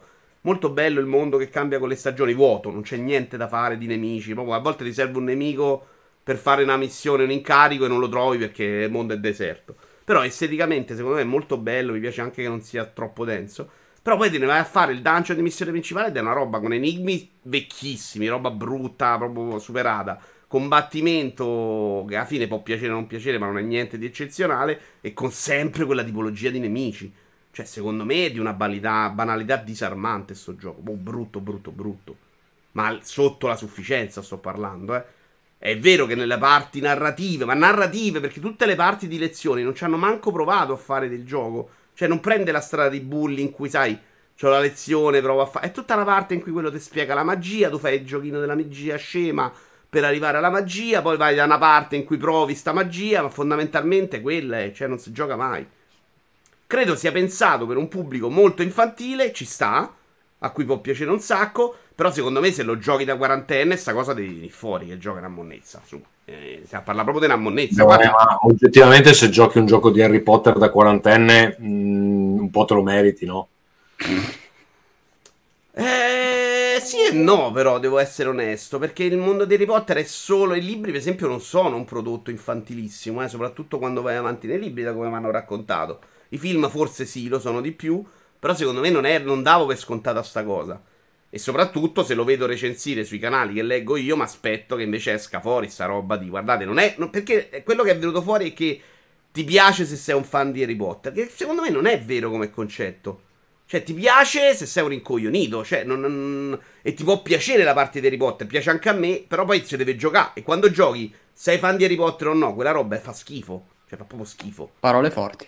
Eh. Eh, scusa, volevo rispondere a una cosa che chiede Marco, e cioè mh, sono- queste cose sono state segnalate da Kiva, bisogna verificarle anche le cose per quanto riguarda le cose problematiche di Atomic Heart.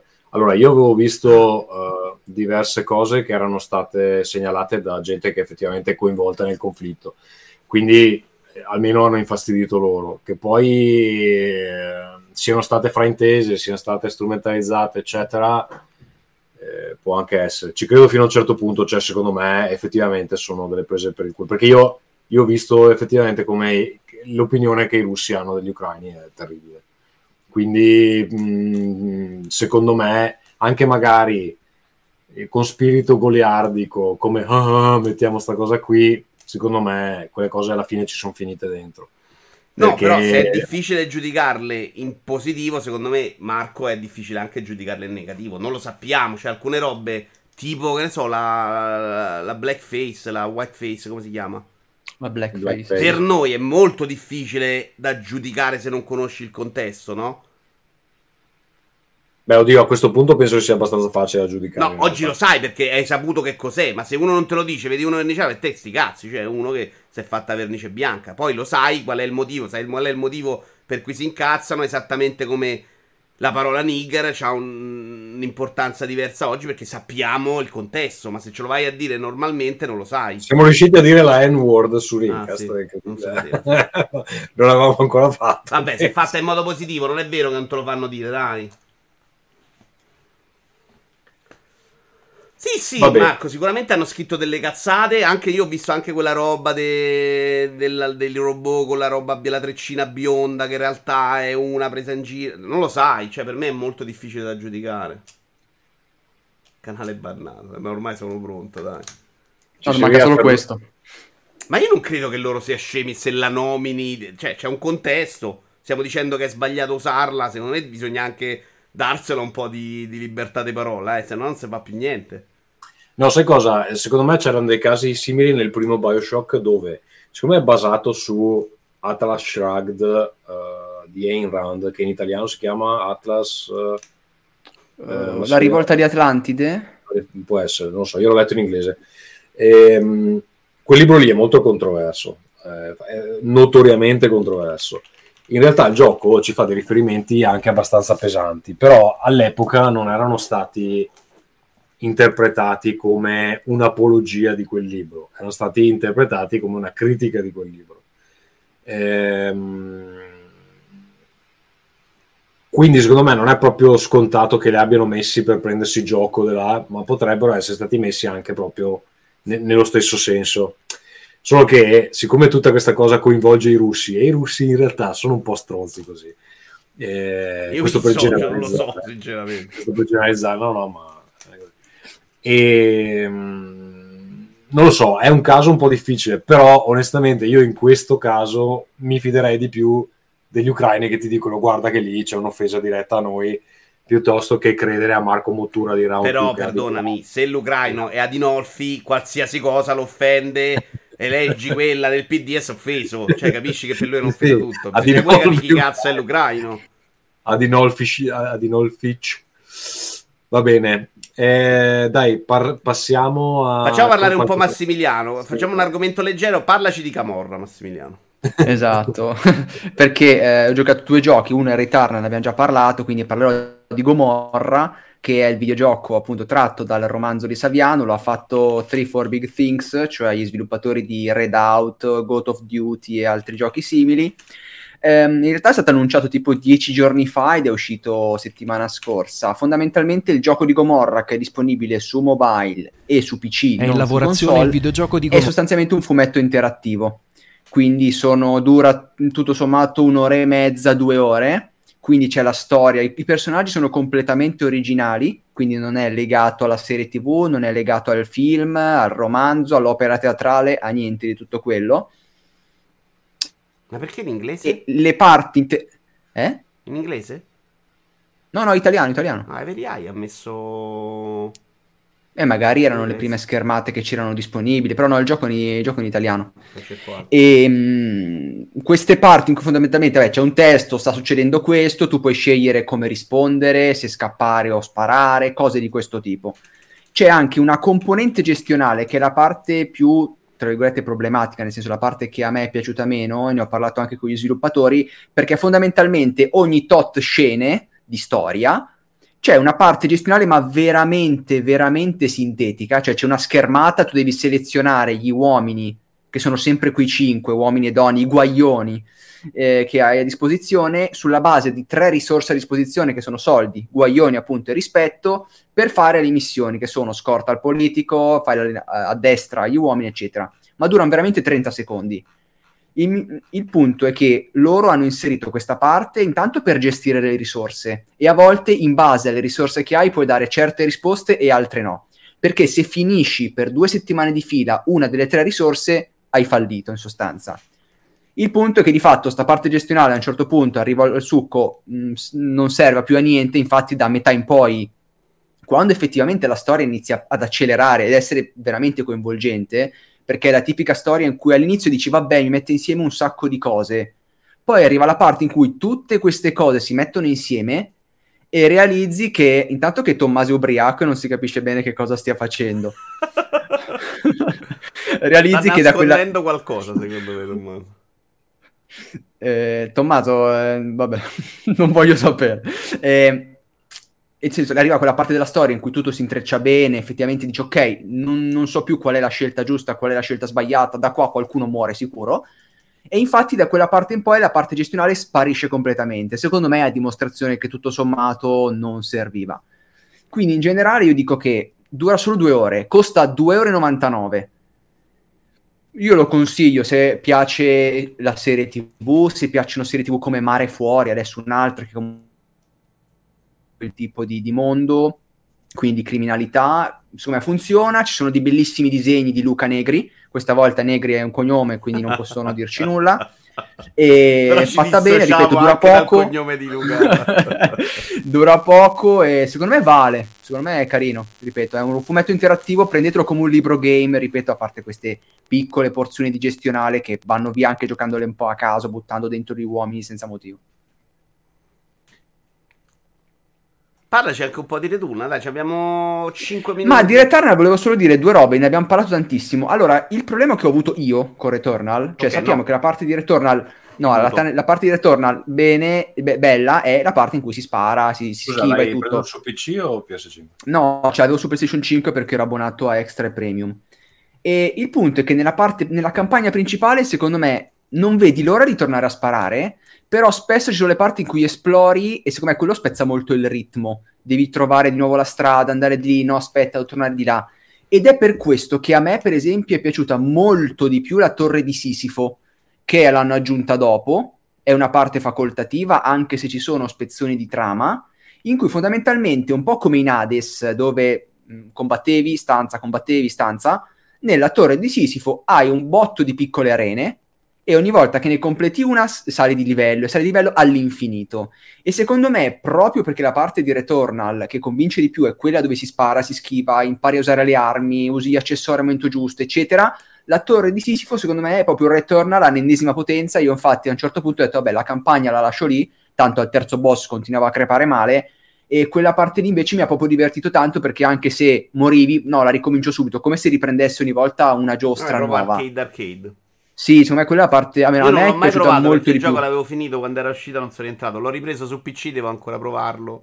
Appena c'è un attimo, adesso sono Anche perché, ad esempio, mh, proprio perché soprattutto i boss di un gioco come Returnal sono anche ostici. Per esempio, ti fai, prendi le scorciatoie, arrivi al terzo mondo come sono arrivato io, ti fai tutta la strada, arrivi al boss, tre minuti muori e di nuovo devi rifare tutto. E questo è un peccato proprio perché vuoi continuare a sparare, quindi invece l'inizio è comunque abbastanza graduale. E nel momento in cui arrivi a quel livello giusto per l'abilità che hai raggiunto in quel momento, magari devi ricominciare da capo. Per quello a me ha convinto tantissimo la torre di Sisifo, che proprio ti giochi godibilissimamente per ore e ore e ore. C'ha anche dei pezzi di trama, comunque con la storia di- della, della protagonista. E niente, questa è la mia con Returnal. Prima o poi forse riuscirò a finirlo. Tommaso, sei mutato. Se vuoi parlare di altro tu, se no possiamo anche salutarci. Allora, vabbè, mh, due, due minuti. Ho giocato a eh, The King's Dilemma, che è la trasposizione dell'omonimo gioco da tavolo The King's Dilemma. È, allora, il gioco a tavolo è praticamente un simulatore di concilio di Game of Thrones, quello dove sono tutti riuniti, adesso mi, Small Council mi pare si chiamasse in inglese, non so come l'abbiano chiamata in italiano, dove ci sono tipo i consiglieri, c'è eh, il re e, e loro devono votare su vari problemi. Allora, eh, il gioco a tavolo funziona mh, fondamentalmente così. Ce l'ho, tra l'altro è uno di quei giochi che quando inizi non puoi più smettere, devi giocare sempre con le stesse persone perché se smetti devi buttare via tutto. Nel senso che ogni volta che giochi cambi il gioco vero e proprio e attacchi degli adesivi, fai delle cose così, quindi non puoi mai eh, resettare tutto. Ehm, il gioco da tavolo funziona in questo modo dove tu peschi una carta, c'è un dilemma, tipo ti dicono eh, il regno qui vicino sta cercando di venderti del grano che però ha un colore strano. Eh, i, tuoi, eh, insomma, i tuoi concittadini stanno morendo di fame, cosa fai? Lo compri oppure no? Allora a quel punto cosa succede? I giocatori intorno al tavolo iniziano a discutere, fanno no, lo dobbiamo comprare, no, non lo dobbiamo comprare, quindi tu in ruolo dialoghi con gli altri Ehm, ogni casata ha i suoi obiettivi particolari, quindi magari a te può convenire fare una cosa rispetto a farne un'altra. Ehm, alla fine si fa un voto e eh, la decisione che ha preso più voti eh, va avanti. Quella decisione ha poi delle conseguenze che vanno a cambiare il regno e il gioco prosegue così. Quindi un po' alla volta tu modifichi il regno in maniera permanente i giocatori possono fare questa cosa che dialogano fra di loro, puoi convincere gli altri a parole, gli puoi anche dare dei soldi per praticamente dargli delle, delle mazzette perché votino nel modo che vuoi tu. E questa è la dinamica del gioco a tavolo. Il gioco che è uscito su Steam, ci sto giocando su PC, eh, riproduce l'esperienza del, del, del, appunto del, del gioco a tavolo. Quindi tu hai questi dilemmi che vengono pescati, scegli la tua casata all'inizio, hai un certo tipo di obiettivo, eccetera. Allora, è scritto benissimo, quindi mh, in generale lo consiglio perché la storia è fighissima, secondo me. Problema. Tu nel gioco su Steam non hai questa dinamica dove dialoghi con gli altri. Ti trovi Che nel concilio, gioco, che è la parte figa del gioco. Mm, Ti trovi nel concilio, vedi come stanno votando gli altri, puoi cercare di eh, eh, sovvertire il voto e devi spendere tipo dei punti potere, eccetera, oppure pagare gli altri perché votino nel, tuo mo- nel, nel modo che vuoi tu. In realtà andando avanti puoi anche eh, f- formare delle alleanze di qualche tipo Però con le scusami, casate. Tommaso, se ti metti su Discord c'hai anche quello fondamentalmente. Sì, però io sto giocando contro la CPU, non c'è Ah, il multiplayer a meno che non abbia... Sai che effettivamente non ci ho pensato, ma è solo single player al momento. Ok. Ehm, ed tu effettivamente, cioè, tu hai sto dilemma, vedi come votano gli altri, decidi cosa ti conviene di più, perché poi hai degli indicatori che devono andare, hai tipo, non so, la mm, conoscenza nel regno, l- i denari del regno, sono sei in totale, adesso non, non mi ricordo esattamente, c'è la potenza militare e altre cose. Ogni volta che tu hai un consigliere, lui ha degli obiettivi, tipo dici no, ma devi cercare di averne quanti più possibili nella parte alta, oppure un po' in alto, un po' in basso, eccetera. Quindi a un certo punto, secondo me, non stai neanche lì tanto a valutare le conseguenze eh, vere e proprie della scelta, ma valuti dove ti andranno a finire questi indicatori che tu devi far finire in determinate aree. Grazie Zoa. Eh? Ho ringraziato un utente. Ok. E, e quindi mh, cioè, vai a giocare un po' come quando giochi a GTA guardando solo la mappina invece di guardare lo schermo principale, no? Che cioè ti concentri su una roba che non è il core del gioco. Perché la parte figa, che è quella di discutere con gli altri, effettivamente nel gioco non c'è. Adesso tu mi nomini la casa multiplayer, a me pare che non ci sia, eh, però effettivamente devo controllare se, se- Perché se ci fosse quella cosa lì, allora sarebbe diverso, nel senso che vai a riprodurre molto più fedelmente la, Certo. la- l'esperienza del gioco a tavolo. Ehm, allora, costa poco. Costa poco, ehm, è relativamente facile da imparare, ha dei tutorial fatti discretamente. Avevo provato il demo, non si capiva un cazzo, l'hanno migliorato. E la storia è molto bella, però a un certo punto iniziate a guardare più gli indicatori che effettivamente a seguire il- la trama de- del tutto Il- per, per vincere, diciamo così. vincere. E- però boh, io lo consiglierei perché comunque è, un bel, è una bella storia.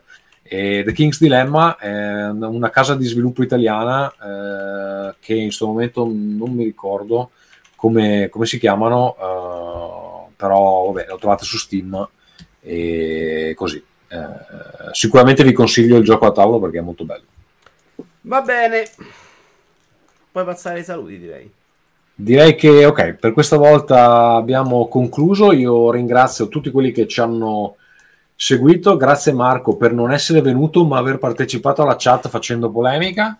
Eh, grazie Massimiliano che eh, ha una bellissima newsletter Insert Coin che è diventata grande oggi, Massimiliano, eh, nel senso che si sta arricchendo di nuovi contributi, nuove, eh, nuove uscite, eh, soprattutto per chi paga. Eh, ricordiamo Esatto. che anche a Rincast potete mandare dei soldi, sempre utile, che tra l'altro a, eh, ad aprile c'è da pagare l'hosting, quindi cari amici da casa, fate una bella donazione a Rincast, eh, trovate eh, le indicazioni che vi servono eh, sul eh, canale qui sotto di Vito Iuvara oppure se ci state ascoltando in podcast su www.rincast.it. Grazie Vito per averci ospitato e noi ci Grazie sentiamo il prossimo. Andiamo a fare un ride a Doc Manhattan.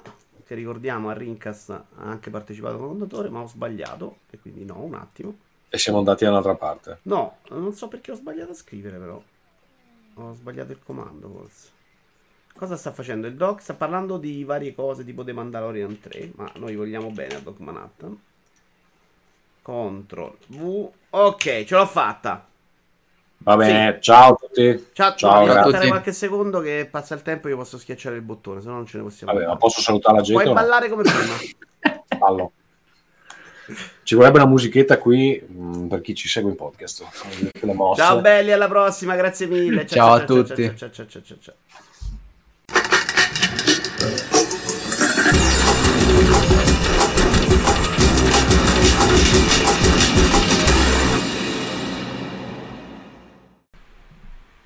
In chiusura i soliti link che vi aiutano a scoprire tutto il mondo di contenuti che produciamo. Allora, Mi trovate anche sul podcast uh, di Finanza Personale in Cassaforte, tutte le informazioni sono su incassaforte.com oppure ci trovate su Spotify, iTunes eccetera con Incassaforte. I miei giochi di ruolo li trovate a www.theworldanvil.com. Se volete supportare Rincast, e vi prego fatelo perché questo hosting non si paga da solo, Potete farlo all'indirizzo patron.podbean.com slash eh, rincast. Se volete venire a parlare con noi siamo tutti i giorni su Telegram a telegram.me slash rincast. L'ho già detto l'altra volta, abbiamo qualche problema con i bot, quindi quando vi aggiungete vi farò una domanda tracobbetto per capire se siete un bot oppure no. Quindi preparatevi e ripassatevi le vecchie puntate di Rincast, altrimenti non vi faccio entrare soprattutto se avete un nome in russo, quindi non mettetevi il nick uh, in russo. Mm, potete, se siete dei vecchi, potete mandarci delle email a rincast.gmail.com. Tutte le puntate le trovate su www.rincast.it. Ancora una volta abbiamo editato Rincast con Producer, software del nostro ascoltatore Alex Raccuglia. Trovate più informazioni all'indirizzo ulti.media andate lì e poi cercate fra i vari prodotti Producer perché potrei leggervi l'indirizzo completo ma è troppo lungo e non ci voglia. Vi saluto e alla prossima. Ciao! Ringcast